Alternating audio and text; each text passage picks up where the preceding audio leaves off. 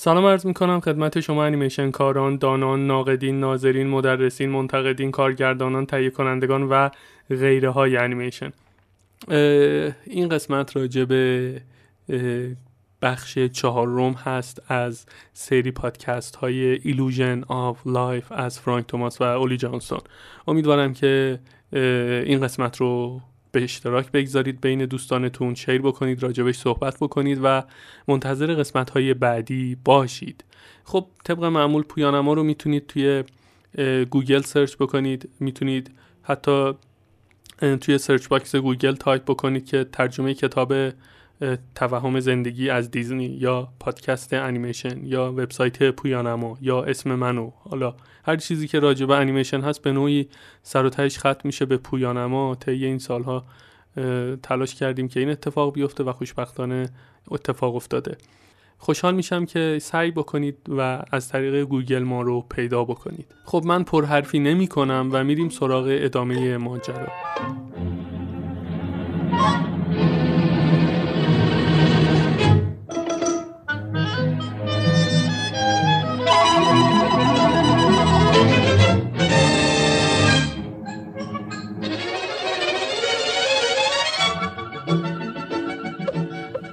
خب cutter کیه؟ نوشته که تدوینگر یا cutter یک انیمیشن آزادی عملی در مقایسه با همتای خودش در فیلم زنده از لحاظ مشخص کردن طول صحنه یا اینکه کدام shot استفاده بشه رو نداره. شغل یک cutter اولا شامل نگهداری علامتگذاری و منظم کردن کل فیلمه. خب و دوما شامل حفظ همه sync های مهم. اینجا منظورش سینک ظرفشویی نیستا. همون sync به معنای هماهنگی صدا و تصویره. Keeping the all important sync. متن کتاب بود. برای اینکه همه چیز رو به صورت منظم و منعطف داشته باشیم در حالی که پروژه در حال تولید ایده های تازه هست همونطوری که باز اونور دارن هی فکر می‌کنن هی دارن edit می‌کنن صدا باید در track های جداگانه نگهداری بشه که بتونن به راحتی edit ش بکنن. حتی در ساده ترین فیلم ها چهار track داریم. دو تا دیالوگ یکی sound و یکی هم موسیقی. کاتر باید هر ترک رو که توسط هنرمند صدا بازیگر ادا میشه لیست کنه و ذخیره بکنه. مثل همین کاری که توی استودیوهای صدا انجام میشه دیگه. شما وقتی بری و یه کاری که ساختی رو صدا گذاری بکنی صدا بازیگر اون طرف شیشه عایق صداست داره دیالوگ میگه و مسئول فنی یا هر اسمی که دوست دارید بذارید روش دیگه. داره اونها رو برای هر کارکتر جداگانه توی ترک های مشخص شده ضبط می‌کنه. خب این میشه همون داستان هر ترک رو لیست کنه ذخیره کنه. این صداها ایناست. شامل برداشت های تیک های انتخاب شده که توی استوری ریل استفاده بشه. گزینه های پشتیبان به جهت جایگزینی و در نهایت همه اون هزاران قطعات صدای اضافی که بعضی از انیماتورها دوست دارند اما هیچ جا پیدا نمی‌کنن که استفاده کنند. در پایان فیلم اگه اون صداهای ریزه میزه هزاران قطعه ذخیره نشده باشه کاتر به صورت ناامیدانه در جستجوی خیلی از این صداها خواهد بود. خب این صداها رو بعضی از انیماتورها خب دوست دارن استفاده بکنن.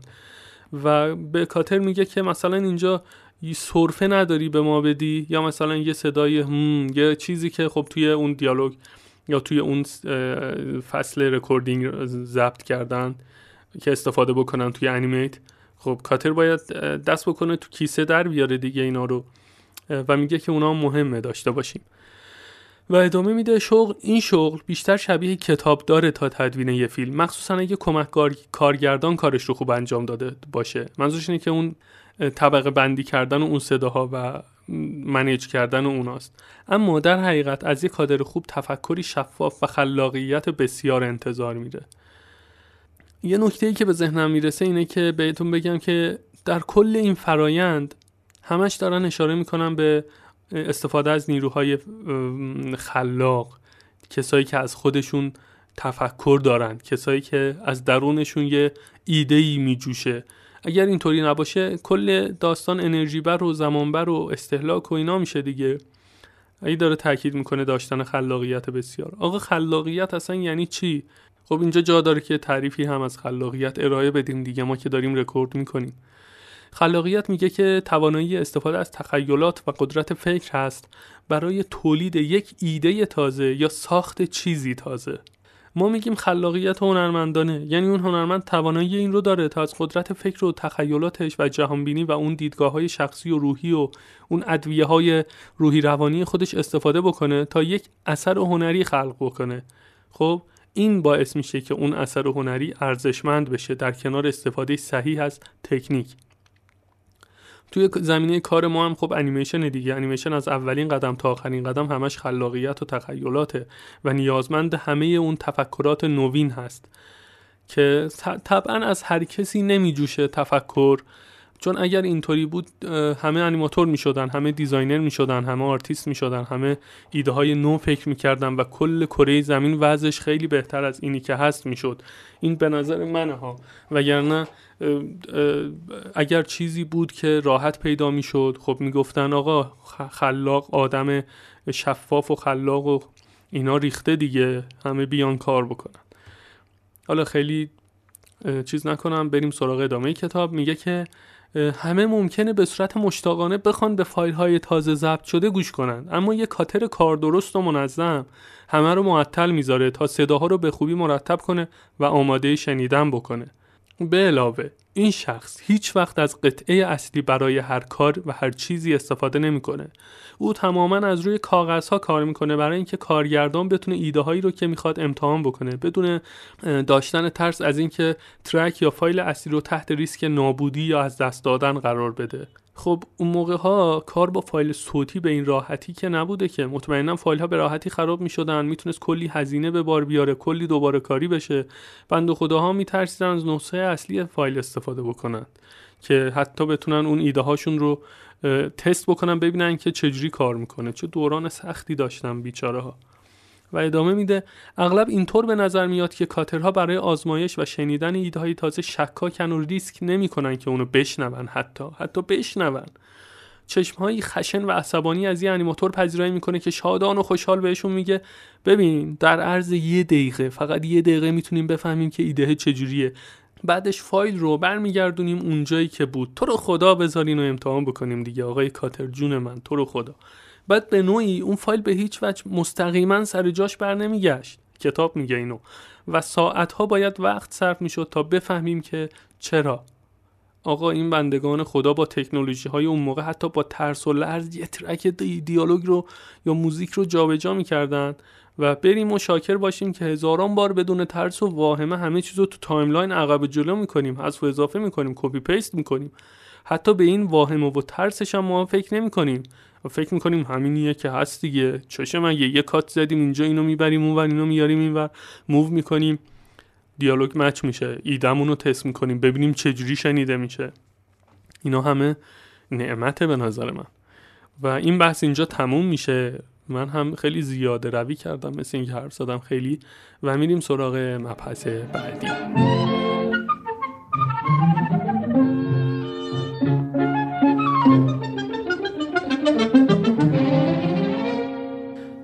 مبحث بعدی کارکتر مدل دپارتمنت هست توی صفحه 208 میگه که در اواسط دهه سی جو گرانت آقای جو گرانت هنرمند، نویسنده، designer و یک زمانی تهیه کننده بود. خب ایشون تسلط کامل داشت روی موضوع design و تقریبا ظاهر هر چیزی که روی پرده می‌رفت. ذوق و دیدگاه ایشون به میزان زیادی مسئول استایل و حال هوایی راضی کننده محصولات دیزنی بود که توی اون برهه تولید شد.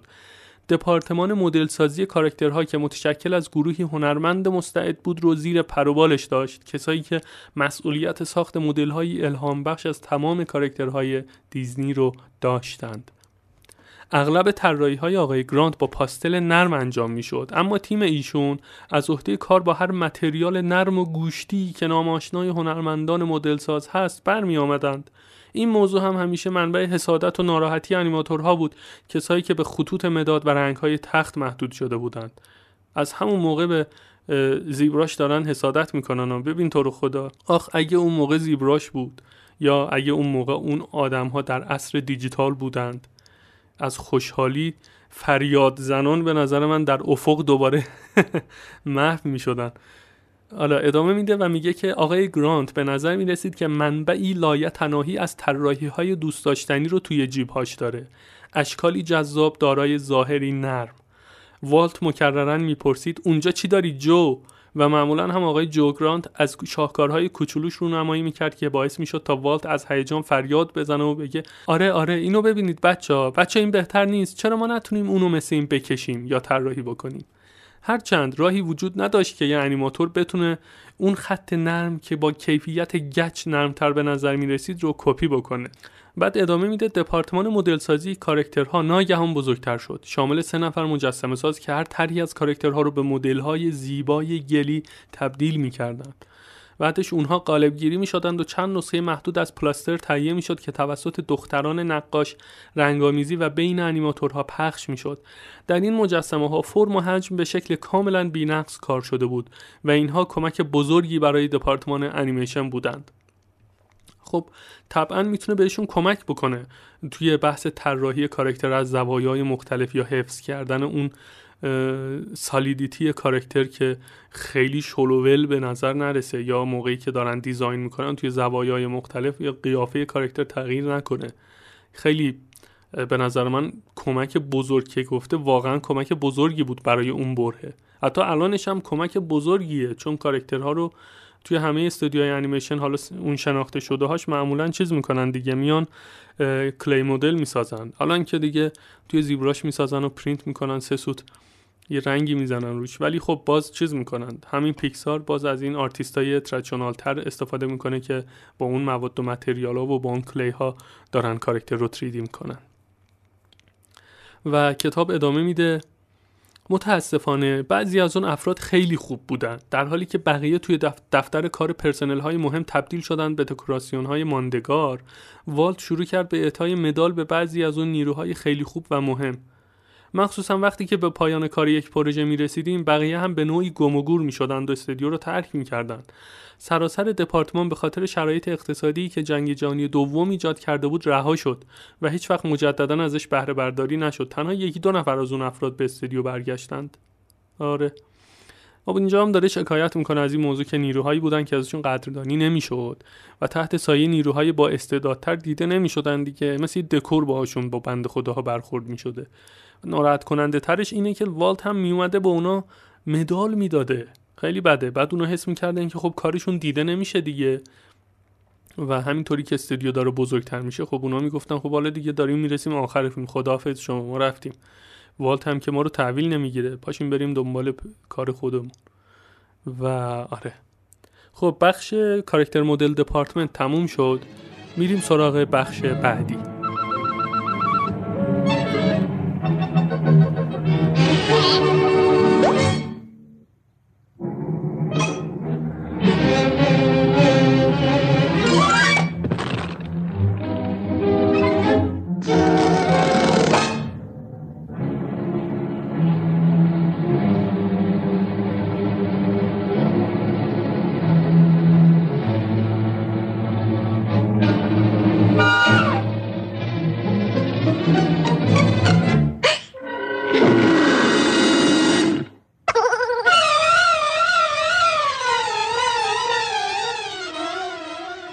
حالا می‌رسیم به استوری ریل صفحه 211 و اینطوری شروع میشه.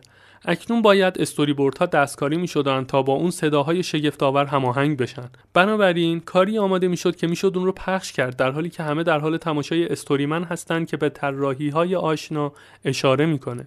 خب اینجا گفته طراحی آشنا منظورش اینه که خب قبلا همه تو فاز ایده پردازی و کار روی فریم های استوری بورد خب آشنا شده بودن دیگه با اون فریم ها و ادامه میده نقل کردن برد یا همون پنل که فریم های استوری بورد روی اون نصب شده به طوری که بخش های مختلف زنده بشن توسط نوع ارائه اون به صورت شفاهی با ترکیبی از صدا و سرعت ارائه اونها یه چیزه. اما موضوع کاملا یه چیز دیگه میشه. وقتی سعی کنی تمام این نمایش رو با اون صداهای ضبط شده بسازی.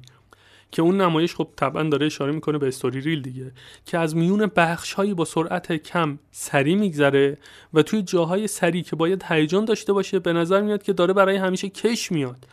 بدیهیه که چیزی هم در صدا و هم تصویر باید تغییر بکنه. خب اینجا داره میگه که آقا چالش ساختن زمانبندی استوری ریل دیگه. اگه تجربه ساخت استوری ریل داشته باشید می‌دونید که سر و کله زدن و ریتم و سرعت در فرم فریم های ثابت استوری بورد چقدر می‌تونه چالش برانگیز باشه. مثلا شما یه جا می‌خواید که اکشن سریع اتفاق بیفته یهو می‌بینید مثلا اونجا 20 تا پلان استوری بورد طراحی کردید panel storyboard طراحی کردید و اون 20 تا رو توی timing های غیر مربوط و بلندتر اگر edit بکنید خب به اون اکشن اون ریتمشو نداره دیگه. حس می‌کنید که داره کش میاد. دقیقا همین اتفاقی که اون موقع میافتاد. و ادامه میده این پروسه تا زمانی که در نهایت یک سکانس به صورت تقریبی به دست بیاد تکرار میشه. قراره روزی این فیلم به مدت 90 دقیقه روی پرده سینما پخش بشه و به زودی اون رو در سرعت بهتری خواهیم دید. منظورش اینه که خب فایل که final میشه و replace میشن اون پلان ها با پلان های animate شده با اون ریتم و حال و هوا خب سرعتش بهتر میشه و نهایی تر میشه دیگه. ما می‌تونیم هر فریم رو به صورت جداگانه روی استوری بورد دوست داشته باشیم. اجازه بدیم تا چشمامون روی اونها خیره بشه تا رنگ و جزئیات آشکار بشه طبعا توی ذهنمون. اما این روندی نیست که قرار مخاطب کار ما رو ببینه. هر تصویر مقدار کمی به کل فیلم خواهد افزود و این تصویر بزرگتر به تدریج در ذهن و تصورات مخاطب رشد خواهد کرد و این نکته مهمیه که نیازمند تمام توجه ماست. یعنی آقا ساخت همه این جهان در ذهن مخاطب به صورت تدریجی اتفاق خواهد افتاد و نباید پلان ها رو جداگانه دوست داشته باشیم یا جداگانه برامون مهم باشن. مخاطب انیمیشن رو تحت یک کل خواهد دید و این جهان به تدریج توی ذهنش شکل خواهد گرفت. به اون به نوعی اون big picture رو داره اشاره می‌کنه و اون اتفاق که همه دارن به نوعی فریم به فریم باهاش درگیر هستن و می‌دونن ماجرا از چه قراره و دوست دارن اونها رو مخاطب اینطوری قرار نیست که دوست داشته باشه. مخاطب کل ماجرا رو می‌بینه. و ادامه میده به محض اینکه صدا و تصویر در فرم رضایت بخش به هم مربوط شدند کارگردان شروع می‌کنه به زمانبندی سکانس ها تا بشه رو اون رو روی فیلم پیاده کرد. و باز شروع می‌کنن حالا پلان رو timing ش رو انجام دادن حالا میرن سراغ timing سکانس. در این بین کار نیازمند فریم بندی و staging دقیقیه. هنوز اصلاحات زیادی در طراحی فریم های استوری بورد نیاز هست تا انجام بشه و کل پروسه ممکنه چندین روز وقت بگیره. البته اینجا اشاره کرده چندین روز. من فکر می‌کنم ارجا داره که چندین ماه آدم وقت بذاره. اما ارزش تحمل این دردسرها برای هر دقیقه از فیلم رو داره. محصول نهایی که خب بهتر بشه خب ارزش داره دیگه. و توی پاراگراف آخر میگه که وقتی که کارگردان در حال کار هست طراحی های استوری بورد شماره گذاری میشن و فرستاده میشن به بخش دوربین. روز بعدش کارگردان سکانس رو در فرم قابل پخش خواهد دید. این محصول استوری ریل نام داره. و اینجا تازه داره میگه که این استوری ریله اون افشاگر اون یعنی استوری ریل افشاگر داستان هست تأثیر گذاره اما همچنان سرشار از اتفاقات غافلگیرانه است. بنابراین تنظیمات و تغییرات زیادی انجام میشه. مقداری هم افکت های صوتی اضافه میشه تا میزانی از جذابیت به کار اضافه بکنه و چند تا موسیقی قدیمی هم ممکنه در همین حین پخش بشه تا حس و حال رو تدایی بکنه. در این مرحله سر و کله زدن با استوری ریل خیلی راحته.